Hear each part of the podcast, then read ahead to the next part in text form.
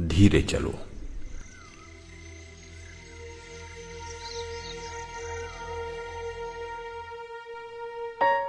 धीरे चलो, इसलिए नहीं कि बाकी सभी तेज तेज चल रहे हैं और धीरे चलकर तुम सबसे अलग दिखोगे।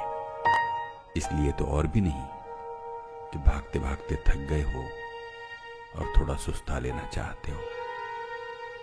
धीरे चलो, इसलिए कि धीरे चलकर ही काम की जगहों तक पहुँच पाओगे।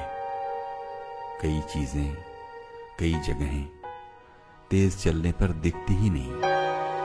बहुत सारी मंजिलें पार कर जाने के बाद लगता है कि जहाँ पहुँचना था, वो कहीं पीछे छूट चुका है। धीरे चलो, कि अभी तो ये तेज चलने से ज़्यादा मुश्किल है। जरा सा कदम रखते ही लुढ़क जाने जैसा एहसास होता है।